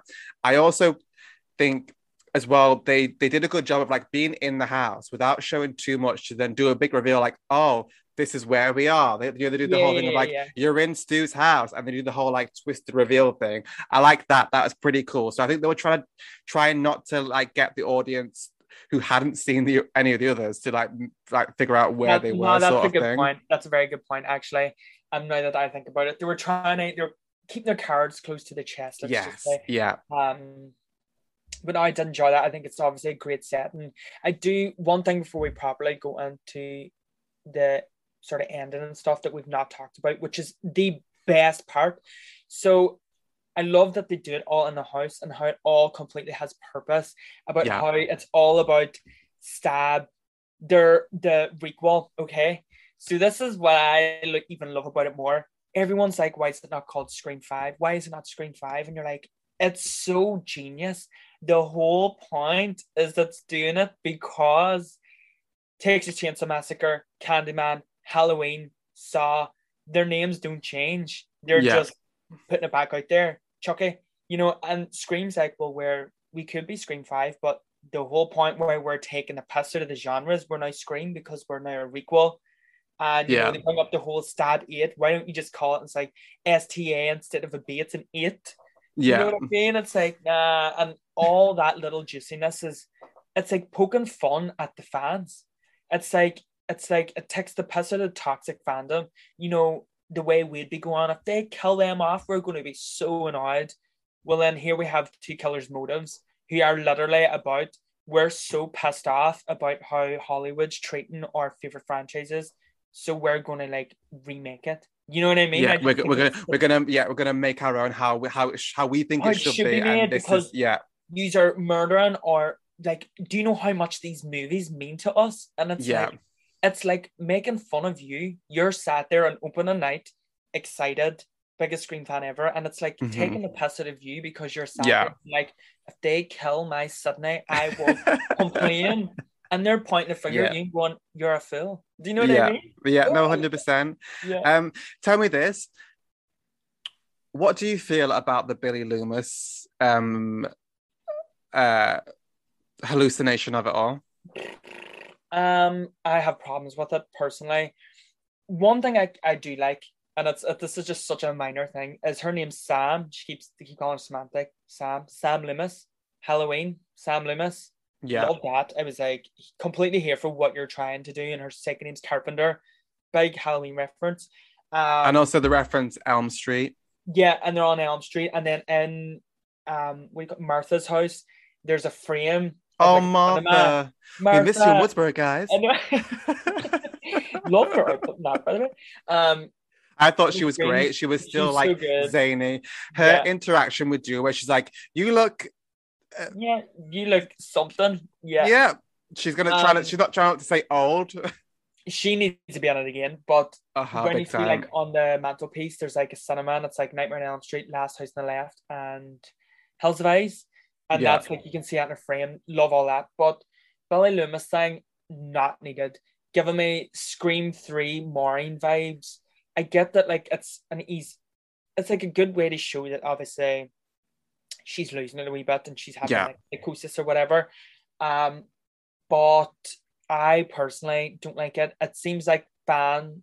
It's like fan service for just the sake of fan service. Like, how does she know that that's what he looked like when he died? Like, you know what I'm saying? Why doesn't she have visions of him? If we're going to be like that, why is she having a vision exactly the way he looked? You know, but not quite exactly because he was missing a fucking wind up here. But you know, it was just not for me. I just I didn't like the whole Maureen thing in Scream Three. I don't like it. Yeah. Okay, so here's why I'm not mad at it. I hear I, I, I hear what you're saying, but because we've had hallucinations in the Scream canon before, that's why I'm not mad at the, the use of it this time round. However, I feel like he was used too many times. I feel Yeah. like if he was just used maybe in the car scene or just at the hospital to kind of establish the fact that yeah sam she has like you know she's on medication because she's no she's has you know her own issues and things like that. And um she's trying to kind of kind of get together. That makes sense to me. And so of course uh, with high levels of stress that might those that medication might not work as well as it normally would. So like these like little hallucinations like seeping in does make sense to the character. But i think the use of him at the end helping her out is not needed um No, I like we, we didn't need her or him at the very end. no You know, and no no that, that was like do your thing, kiddo, or whatever. yeah But- like that Yeah. that should have been scrapped that's one thing that i definitely that, that should not have been scrapped i could have lived with the first two and that would have been it and then i would have been fine with that and then not have to see him ever again um because for one like he's the, he's the villain in the first one we, he's not like he's not he can't now in a hallucination be like some sort of like anti-hero like that's not yeah, like and it's like like it's just a bit too for me. It's just a step closer to the Goofy.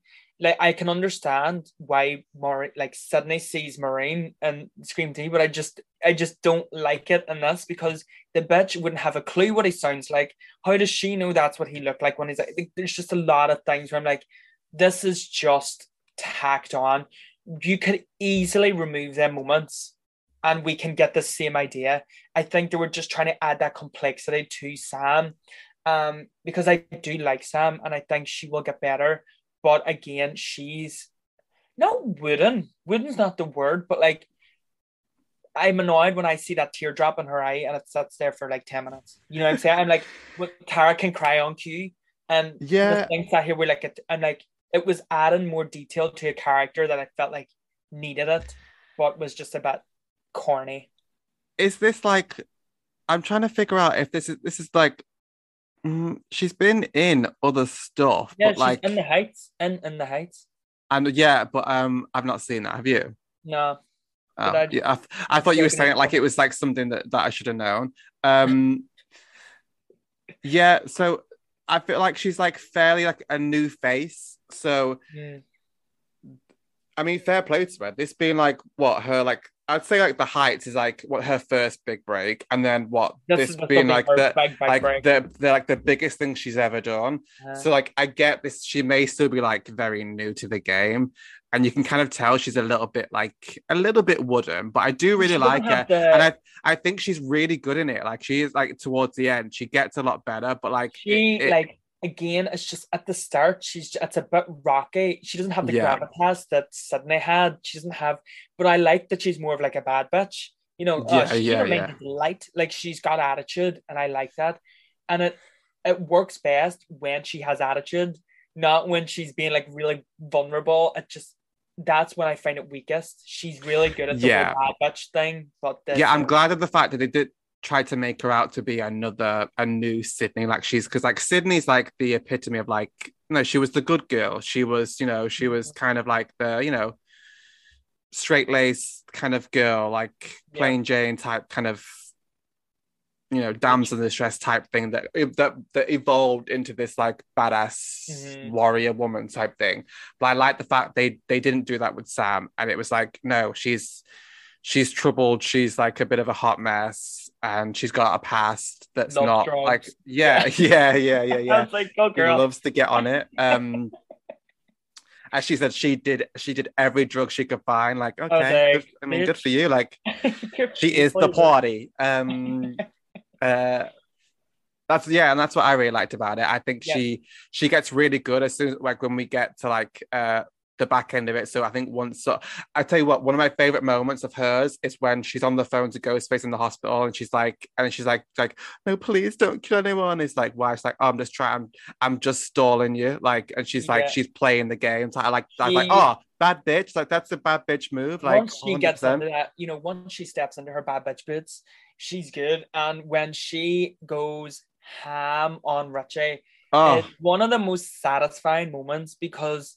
it shows you how vicious that she can be. And then she does, you know, the knife slide, which is Yeah. so illogical because how would she know that? But it's it's a bit much. It's a bit much, but for a fan, it's a bit like, ooh, ooh yeah, you're I like mean, your she's, dad. she's like, yeah, she's like, she's gonna be a new kind of flavor that I didn't know what. Yeah, yeah, but I, I was I, like, I, I way, didn't fully appreciate. just that's what I love the most about the kills and all this. It's the way they just go fucking ham with that knife. Oh, it's like with are- Mason, like when you know, like Mason gets like stabbed in the leg, and then like I've like about three or four jabs like in the back. I'm like, how is he gonna get past this? But like again, in like Kirby Kirby fashion, he was wriggling around still when he was stabbed, so it was like it was up in the air. And like. I love the fact that we get the Kirby nod. It's really small and minute, but like you know, there's a, a YouTube scene in it where Richie's watching the YouTube channel, and she's right. Like the next video is like interview with Survivor Kirby reading. You're like, oh Did you so did you see the good. Stu nod as well? So no, I missed that below it- one. Below Yeah. it, it's um true crime conspiracies. Stu Macher is still alive, and it's like Ah. a conspiracy that said he's alive. And then I was watching a video today on Scream Three. Um, I think as I told, it was you I told, right? I don't know. Basically, Kevin Williams' original plan before he wasn't writing the script anymore was that Stu Macher would be the killer in Scream Three, that he Oh, actually wasn't dead. So they hinted at that in the new one, and they reckon that they might bring him back in it because that was Kevin Williamson's plan. Wes Craven agreed to it. That's what he wanted, but they had to change it up completely. Um, on they- that new that new writer pistol over Scream Three. So I- like, let's not talk about that. Like, exactly. ugh. So I think they're hunting at the possibility that he could absolutely still be right there. And that's where when I was first watching that in my head, I was like, is he the killer? And then I realized, of course, long and behold, it was two of the most obvious people in the whole film. two people.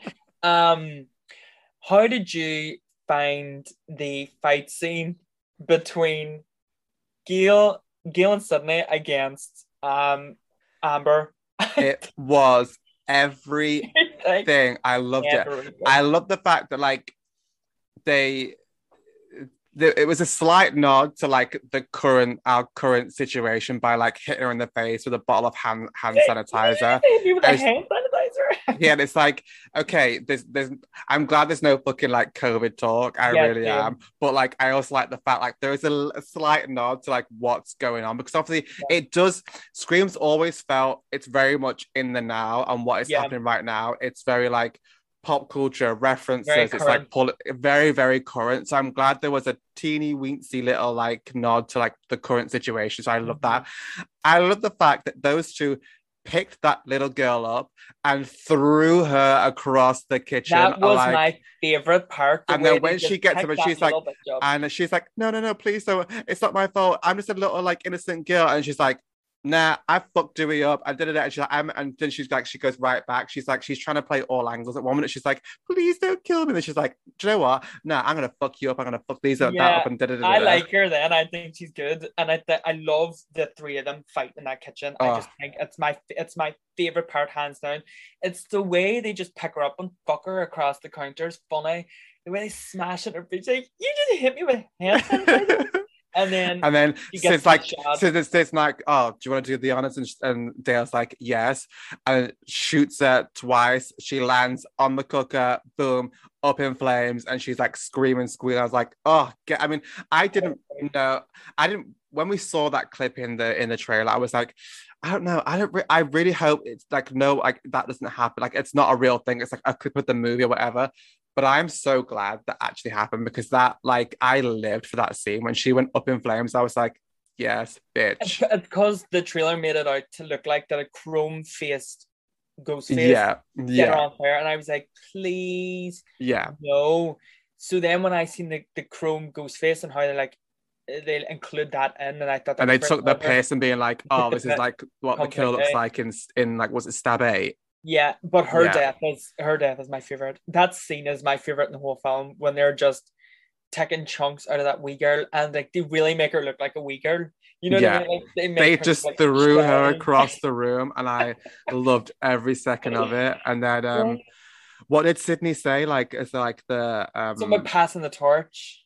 Oh yeah, yeah, yeah, yeah. That was class. And then um but what did you think of like the actual reveal where it's like they're all there's like there's there's Amber, Tara, Liv, Richie, and Mindy all like pointing the finger, and then Amber's like, ah, fuck this. It's like boom. Oh, I Live love in the And then, head. and then she's like, "Welcome to Act 3. And like, I think it's because Love was just a red herring anyway, and I want to like Love, but she's painted unlikable, and I think the actress done a decent job, but I don't think she's. Uh, I, I don't know. I, I No, I think she I- a decent job. I think she like she she was no Nico Tortorella. She was you know no. above Yeah. that. So she done all right. But I was like, I'm glad they made like dust out of you. And when she sort of comes in, and she comes in and they're all accusing her, I actually felt sorry for her. Yeah, she- yeah. and then just to get shot between the eyes, I was like, I wish I saw her get like fucked up. But yeah, me too. But because she's annoying, it's like just shut up. Down. just get like just get her the fuck out. Like Yeah, and I love the fact that like when Gale and uh, Sid come to the house and Amber comes out screaming like she's being like stabbed, and they're like, "I'm not buying it. It's Oh, a, it's a trap." Yeah, They're like, mm, "No, no." no, love it, and that's when they come out. Gale gets shot, bless her, but I think that's just when. She always like, I'm sure was it like the same place to Scream Two, right? Uh huh. Again, it's like those little nods. Suddenly, always get Mhm. stabbed in the same place. I'm like, you. It's like you really don't want her today because if you did, you'd stab her somewhere better. Um, but when somebody comes into that house and, and you get the sort of music, you know, the Yeah, Sidney's one, that's when it really felt like a Scream film. But and I I think, also the fact that like, so she gets a call, has like a moment with like Ghostface, and she's like, "Do you know what? Fuck you, fuck this. Uh, I'm I'm not I'm not playing this game no more. Like I've done I've done this for decades. Like I'm not playing this game now. And like there's like, no, don't you fuck it. And it's like, no, I'm I'm not giving you the time of day, bitch. Like don't get it twisted. Um. Yeah, and then when we have like the reveal of like the Richie of it all, and like he, you know, st- like gives it to Sam right in the stomach, then twists it. You're like, oh, oh, and I think, um, I like that but but definitely one of the weak, aside from Scream 3, definitely my least favorite reveals.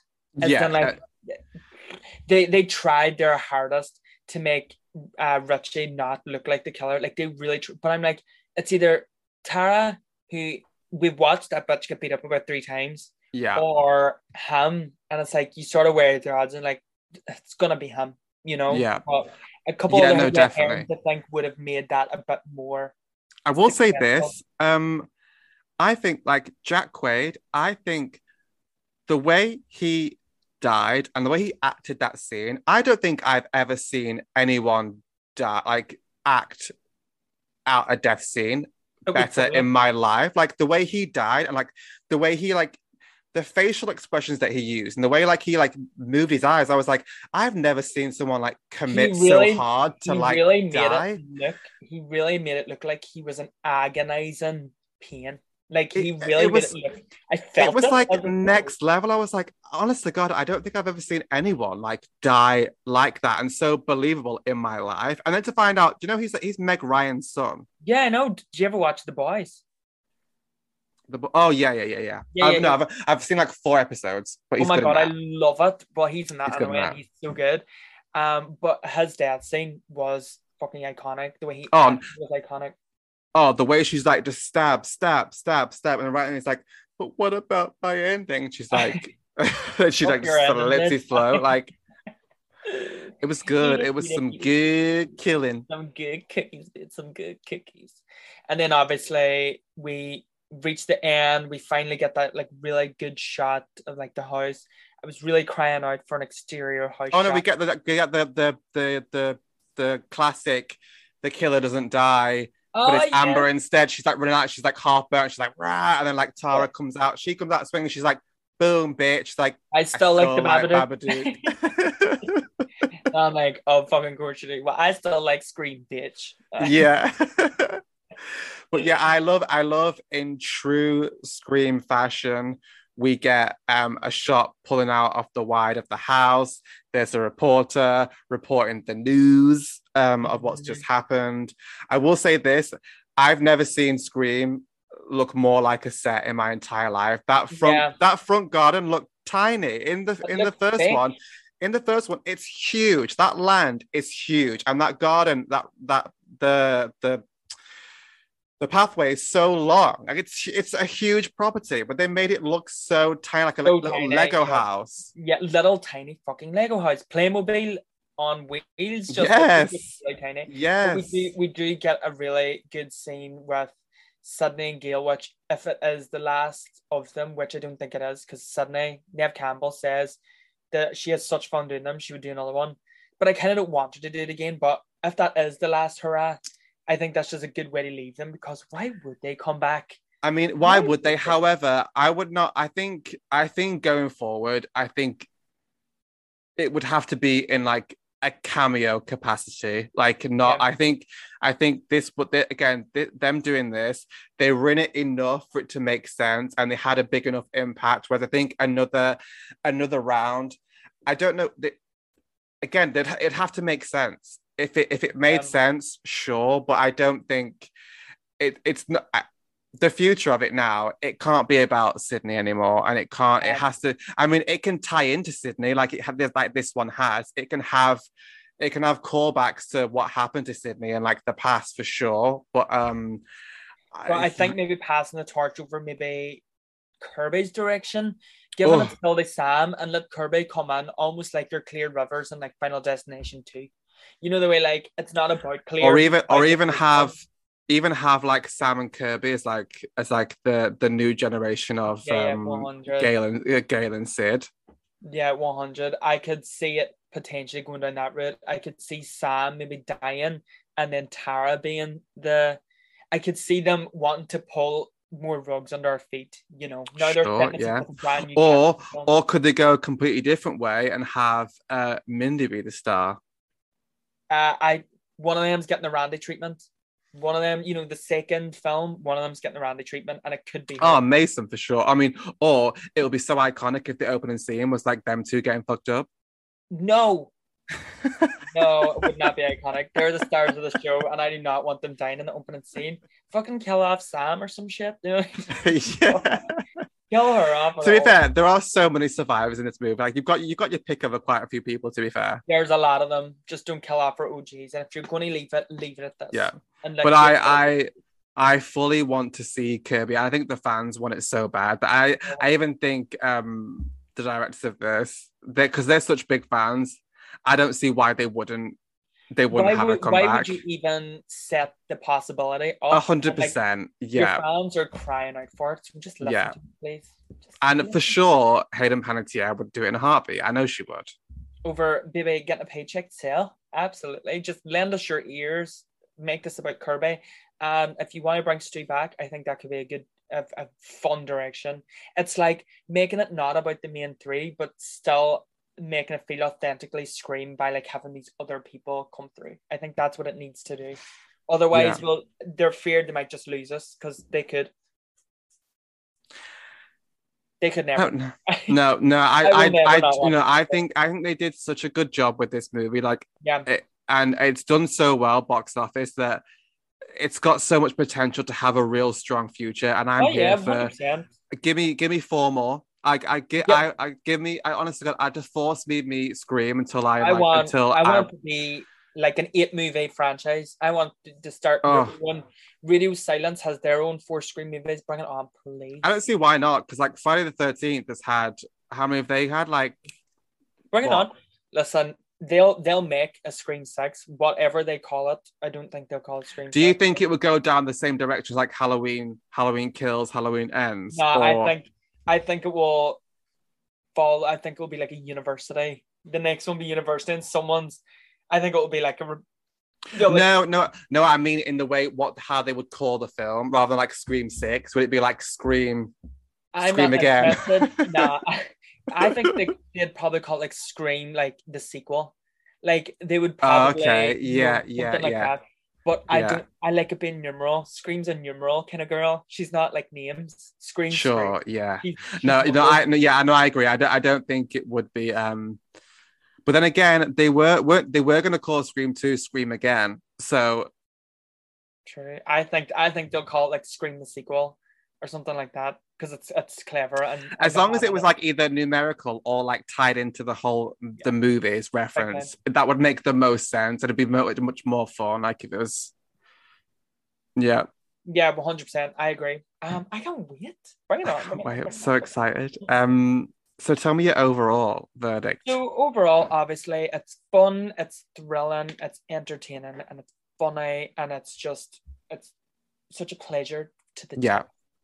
For I think all Scream fans everywhere. Um, and it's a great new direction for a franchise if they choose to go down that way, which they absolutely should. Where I put it in my rankings, I do not have an answer for you yet, but I'm Yeah. going to give Scream an 8.5 axe wins out of 10. That's very strong. click for Scream five. Uh-huh. Click for five Scream. What is your verdict? What is your axe wins then? Um, I, you know, there's there's some bits here and there. Obviously, we've, we've talked about like, I, but I'm nitpicking here because it's uh, one of my favorite franchises. Um, but the overall experience was to me was just perfect, and I loved every single second of it. I just thought it was just great, and you know, the perfect love letter to Wes, to the fans, to Kevin, to the cast. I I just loved it. I really, really did, and, and I had the best time watching it, and I'm gonna have the best time watching it over and over again for years to come. Like I can't wait till it's out, and I can just like watch it at my own leisure. Um, I can't wait to do. We've got five movies. I cannot can't wait, to do. I can't wait to do. can watch So them. I come up to the first time I can do it all in order from like Yeah. start to finish. and like, Uh-huh. oh, it's gonna Can't be wait. so good. It I mean, oh, um, yeah, that's where I'm at, and I'm gonna give it a big fat nine out of ten. Uh, just like, and because enough time has passed for me to for it to like, I was ready for it. I was craving it, and it just, it just was so satisfying. I loved every single Mm, second. nom, nom, nom. Mm. And, and just like this. you, um, Scream Three is definitely at the bottom. Although I I still, love it. oh, Oh, yeah, still oh, love that film But so much. Um, the worst for sure. Easy. yeah, yeah, yeah. Oh, yeah, hundred percent. Um, and when we say worst, the worst out of the five we've got, it's not Yeah, the yeah. worst film in the world, of course. Um, but um, it's gonna like Scream Five. I'm gonna call it Scream Five because, like, to me, even though it's Scream, I, Scream it is Scream five. yeah, I can't, I can't call Scream One Scream One. I have to call that Scream. You know what I mean? I can't, Yeah, I, yeah. I would, I can't do that to the original. How, how, how dare I? So this one, I can get away with calling it Scream Five because to me, it's gonna be Scream Five forever. Um. Scream five. Scream Forever. Um, uh, I'm gonna go back and forth with Scream Four. Like this is gonna be, Yeah. it's gonna be, it's gonna.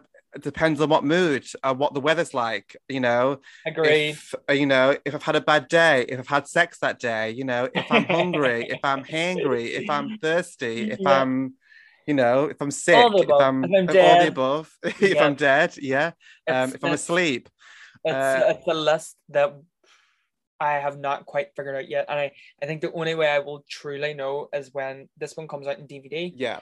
um, and I can watch all five in a row. And Yeah. then I can really properly. I definitely feel like um in hindsight, like Scream Four and Scream Five, I think they're on a like eleven a level pegging of like that there's there's just enough that's wrong about it. That's, but it's also they're also so good, but there's like there's also like enough things that are wrong about it. Yeah. It's like Equal. e- it's on an equal footing, but like it's hard, like it depends on the day of the week or which one is in front of the other. It really is.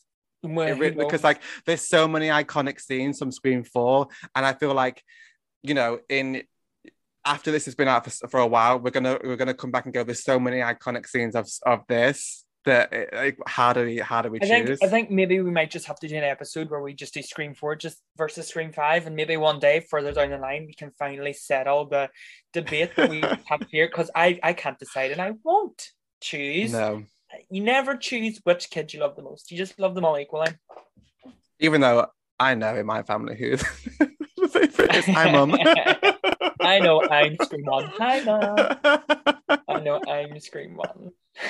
Apart from those people out there who are like who think that Scream Three is their favorite film, and you're like, who dropped Tommy you Hall. as a child? I know you, and I hope you're listening because I'm dragging you to the mud, bitch. Oh, well, that is it. We have come to the end of our first episode back, and what a bang! We've come back with a bang. I mean, What a shag. wow, we, wow, we. Please go and find us and follow us on Facebook at Spilling Guts podcast. Perfect. And if you want to just pop yourself over to Twitter and follow us there, you can find us at Spilling Guts pod. It's the same for Instagram as well. You missed that out. Yeah, and of course for Instagram, but I'll get into that again. If you have not found us on Instagram, you know where to find us by looking for us at Spilling Guts pod. Perfect. And if you want to, if you really, really want to zig a zig at and send us an email, then you can go right ahead and send an email over at Spilling Gut podcast at outlook.com. wonderful. Oh, that was fun. I like that. I hated it. now you know how I feel. Uh, but we've got into that rhythm now. But um, I guess it's my turn after that hiatus. We'll um, we'll change it up. On that note, goodbye, Detective Judy. Bye, Detective Judy. Bagger. Thank you.